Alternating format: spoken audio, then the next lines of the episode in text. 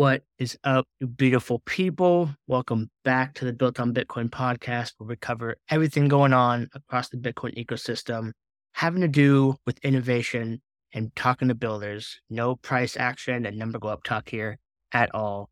And this is a this week's Bitcoin episode. So we're talking about what I saw across the major ecosystems. There was some big news around Bitcoin NFTs, and the maxis went absolutely crazy. There's some big news from Strike, some Nostr news, and some other good updates across Stacks, Lightning, RSK, Blockstream, and Bitcoin main chain. So without further ado, I am Jacob Brown, your humble host, but you'll see me around as Jake Blockchain. And let's jump in. So, what did I see this week? First, there's a senator from Arizona who, for I think the second or maybe third time, put together a bill to make Bitcoin legal tender in Arizona. It failed last time. She's trying it again. Uh, see what happens. But this is big. If something becomes legal tender in a state, you can use it as a medium of exchange to pay taxes, pay off your certain debts, public charges, any dues you have to the state. Those can be rectified. So the idea is you can do that with Bitcoin, which would be super bullish. You know, I think this is one of those things where it's kind of like these like the marijuana movement in certain states where it starts local and then more states adopt it.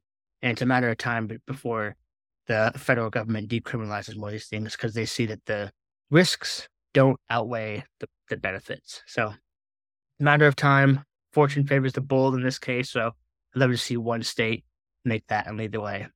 All right, next up, a couple big stats on the Bitcoin network. First, it settled its 800 millionth transaction, which is crazy.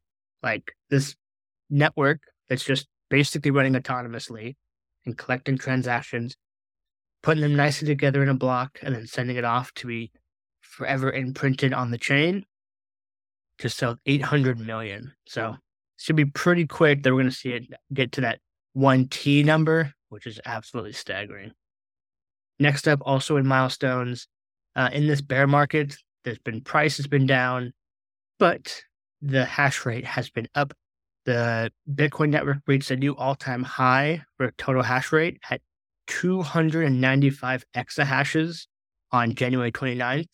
To put that in perspective, that is 295 quintillion hashes being done per second. And a hash is just a very basic math problem to try and find the special number that will give you the Bitcoin block. So that's 295 and 20 zeros every second. In, insane. It's retraced down some since that all-time high and it's a it's a lagging indicator because the time to get these machines online, especially in these big facilities, can take a while. So this is really indicative of investment that happened, say, a year ago, but uh, the Bitcoin security is in a good spot. Oh, also to say, um, Bitcoin mining hardware does get better. So cost will go down, hash rate will go up.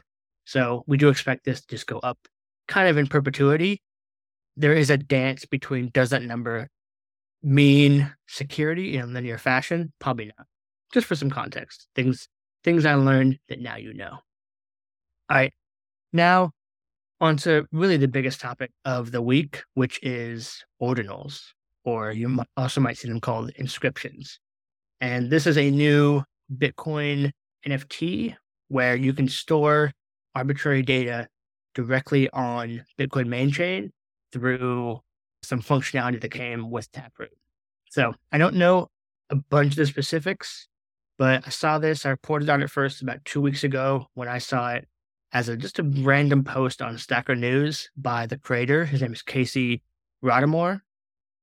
And uh, yeah, so with Taproot, it allows you to have some more functionality, some things you can add to a Bitcoin block. And he found a way that you can inscribe data into a single Satoshi and then put that on the block up to the block size. So it's about just under four megabytes. And with this, you could put an image or MP3 or whatever up to that four megabyte limit and it attaches that single Satoshi. So this has opened up a whole can of worms from Bitcoiners and crypto people on what should be done about these things, what's technically feasible versus what should be allowed. Uh, how should we solve this? Who should be paying for this spam on the blockchain? Where, you know, if you post a bunch of dumb pictures and I have a Bitcoin node, why am I spending hard drive space to store your stupid photos? That's one of the arguments. So it's opened up a whole line of thinking around how cautious Bitcoiners should be. Is this even allowed? Um, should we be vilifying builders? Should we be vilifying future upgrades? A ton of stuff. It's also increased talks around sidechains and pushing things like BIP300 or say stacks as Bitcoin layers and making them easier to use will make ideally Bitcoin main chain less of a reason to put NFT data there. So very interesting. Um, I'm very curious to see how this all plays out. But personally, I think this is super, super, super bullish on Bitcoin layers. All right, so that's it for Bitcoin main chain. Now jumping into Bitcoin layers. But first, a quick word from our sponsor. We all know Bitcoin is for the innovators, the revolutionaries, and the builders looking to build a better world for themselves and for the next generation. We also know the saying, the best time to plant a tree is 20 years ago, the next best time is right now. The same thing applies to building on Bitcoin. If you want to come build with the most active developer community building new use cases for Bitcoin, then it's time you make the leap to learning Clarity. Clarity is the Stack's smart contract programming layer, which enables us to work on DeFi, smart contracts, and so much more, all built with the safety and security that comes with Bitcoin. Start today by going to start.stacks.org.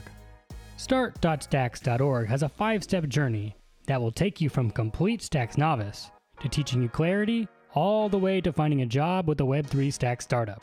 Don't wait another month, year, or decade waiting to get involved in the Bitcoin ecosystem.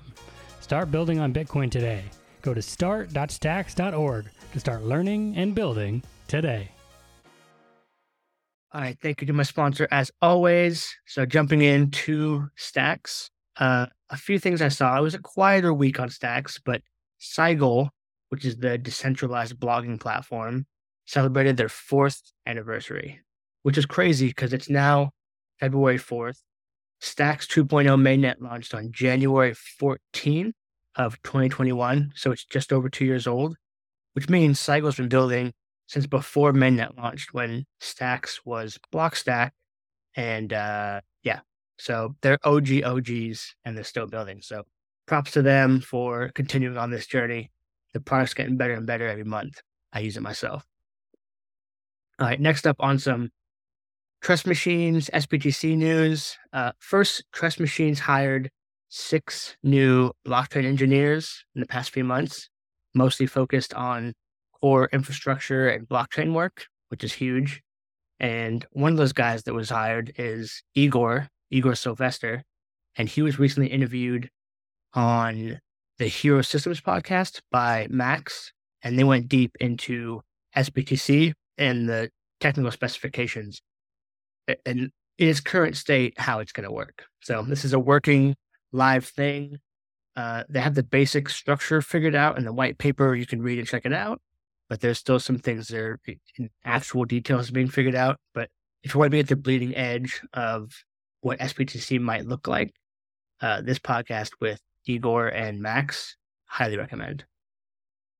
All right, moving on to Lightning, which is typically one of my favorite topics because there's just so much going on and it's a fantastic experience to use. I'm super bullish on Lightning. So, with that said, Strike, which is the payment app that's trying to make payments kind of like Cash App, but for strictly using Lightning in as many places as possible.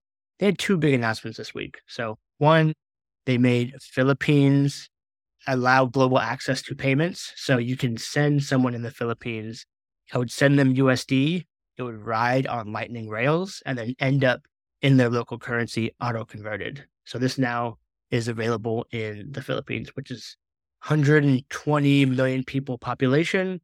And uh, yeah, Strike has been super targeted at this market, which is the cross border remittance kind of Western Union market.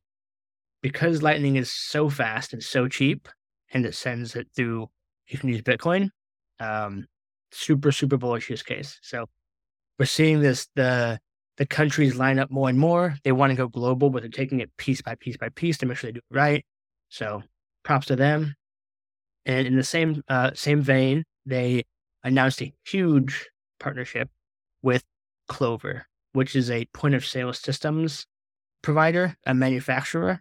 So if you've ever been to a small business restaurant and they have a pretty snazzy white point of sale system where you put in your debit card or you might tap to pay, it's most likely a Clover. They they are the biggest provider of point of sale systems for small businesses. Uh, Square, I believe, uses them, but they might actually have their own in-house stuff now. Uh, this is huge. So now you can use Strike directly on the Clover systems, which gives them a huge inroad to hundreds of thousands, if not millions, of businesses out of the gate as people adopt those this technology. So that's huge. Uh, moving on, there's 11,000 now, over 11,000 podcasts that support the podcasting 2.0 standard. So if you're not familiar, I've been harping on this a little bit, but podcasting is a very old technology. It's just an RSS feed that sends out, uh, you download the data and it sends you, you download the whole MP3 and you can listen to it. Cool. Basic tech. Well, on the RSS feed, you can add another tag and it, attaches your lightning address to the podcast feed. So what that allows is once a podcasting app or a website can read that data properly, it can easily allow people to tip you through Lightning or split, uh, say, podcast revenue amongst the creator and the guests. So it opens up what they call value for value exchange, where I work hard to make this podcast. You give me some love on giving some sats or tipping in Satoshis. So a few months ago, that number was well below 10,000. And now we're already at almost 12. It's approaching 12. So nice to see um, these frictionless borders between creator and people being able to, to tip in a cheap way getting better and better. On that same note, one of the easiest places and pretty cool ways to use Lightning uh, in a frictionless way on an application that adds, has some value is Stacker News, which is kind of like Hacker News, but to post something, you have to have a Lightning wallet with some sats in it. And if you, every time you post or comment or like something, it costs you fractions of a penny. And so the idea is that if you have to have some costs to comment, then the signal to noise ratio just goes up and up and up. And so Stacker News uh, hit 1,000 monthly active users, tipping sats on the platform. So bullish metric for people actually trying this out. And then last in lightning ish news, it's really more Nostr, which is a decentralized messaging platform. But Damus, which is a the most popular Twitter clone that uses Nostr, the protocol, uh, made an iOS app, submitted to the App Store, and got approved. So now there's a Twitter alternative officially on the App Store that you can use and use your decentralized public key and talk in that fashion. No one can shut you down. And uh, on that same note, there's some interesting work being done by Larry from New Internet Labs to integrate BNS names, .btc names into Nostr. So very, very interesting space to be watching. All right, last two little updates. First, RSK. They've been having some problems over the past couple months where there was an update to Bitcoin Core. It was flagging that RSK pegged out transactions as invalid. And so people couldn't peg out their Bitcoin using the official main peg out protocol. You had to go through Sovryn or some other uh, side wallets that would allow you to do that. Well, now, as of last week, there's an upgrade that was put forward, and now it's back on live. So everything is working as it should. So props to them. Uh, that was that was tough to see, but glad to see it's back online. We need all the Bitcoin innovation we can get.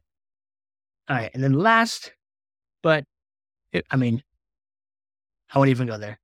Last on the on the uh, list is Blockstream, which raised a hundred and twenty-five million dollar fundraise focused on mining services. So Blockstream does a ton of things. They have the liquid blockchain, which is a, a side chain allowing smart contracts on Bitcoin. It's a federated network. They do a ton of research into Core Lightning, which is their version of a Lightning client. They do Bitcoin Core work. They have a hardware wallet, but they also have mining hosting services. So you pay them monthly and they'll spin up a miner for you, uh, host the hardware, you know, pay the, the, the, electric costs, do all the stuff.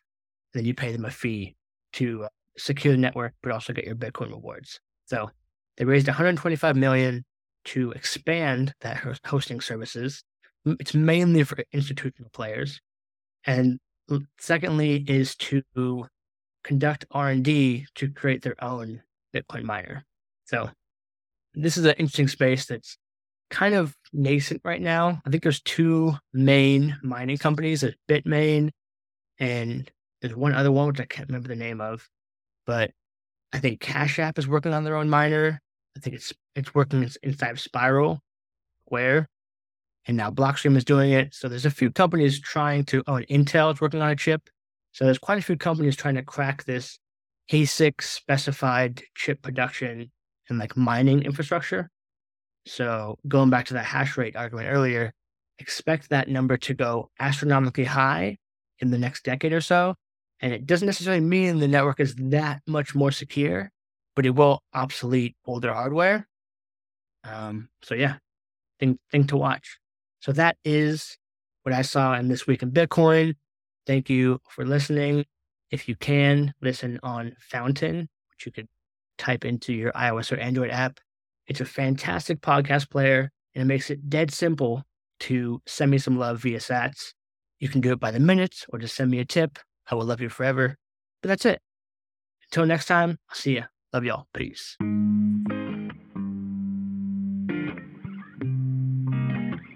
Welcome to Built on Bitcoin. I know that things don't always go your way, but I'll be right here waiting. I've been waiting now. I've been trying to figure out a way to make it out. Make it out, cause I don't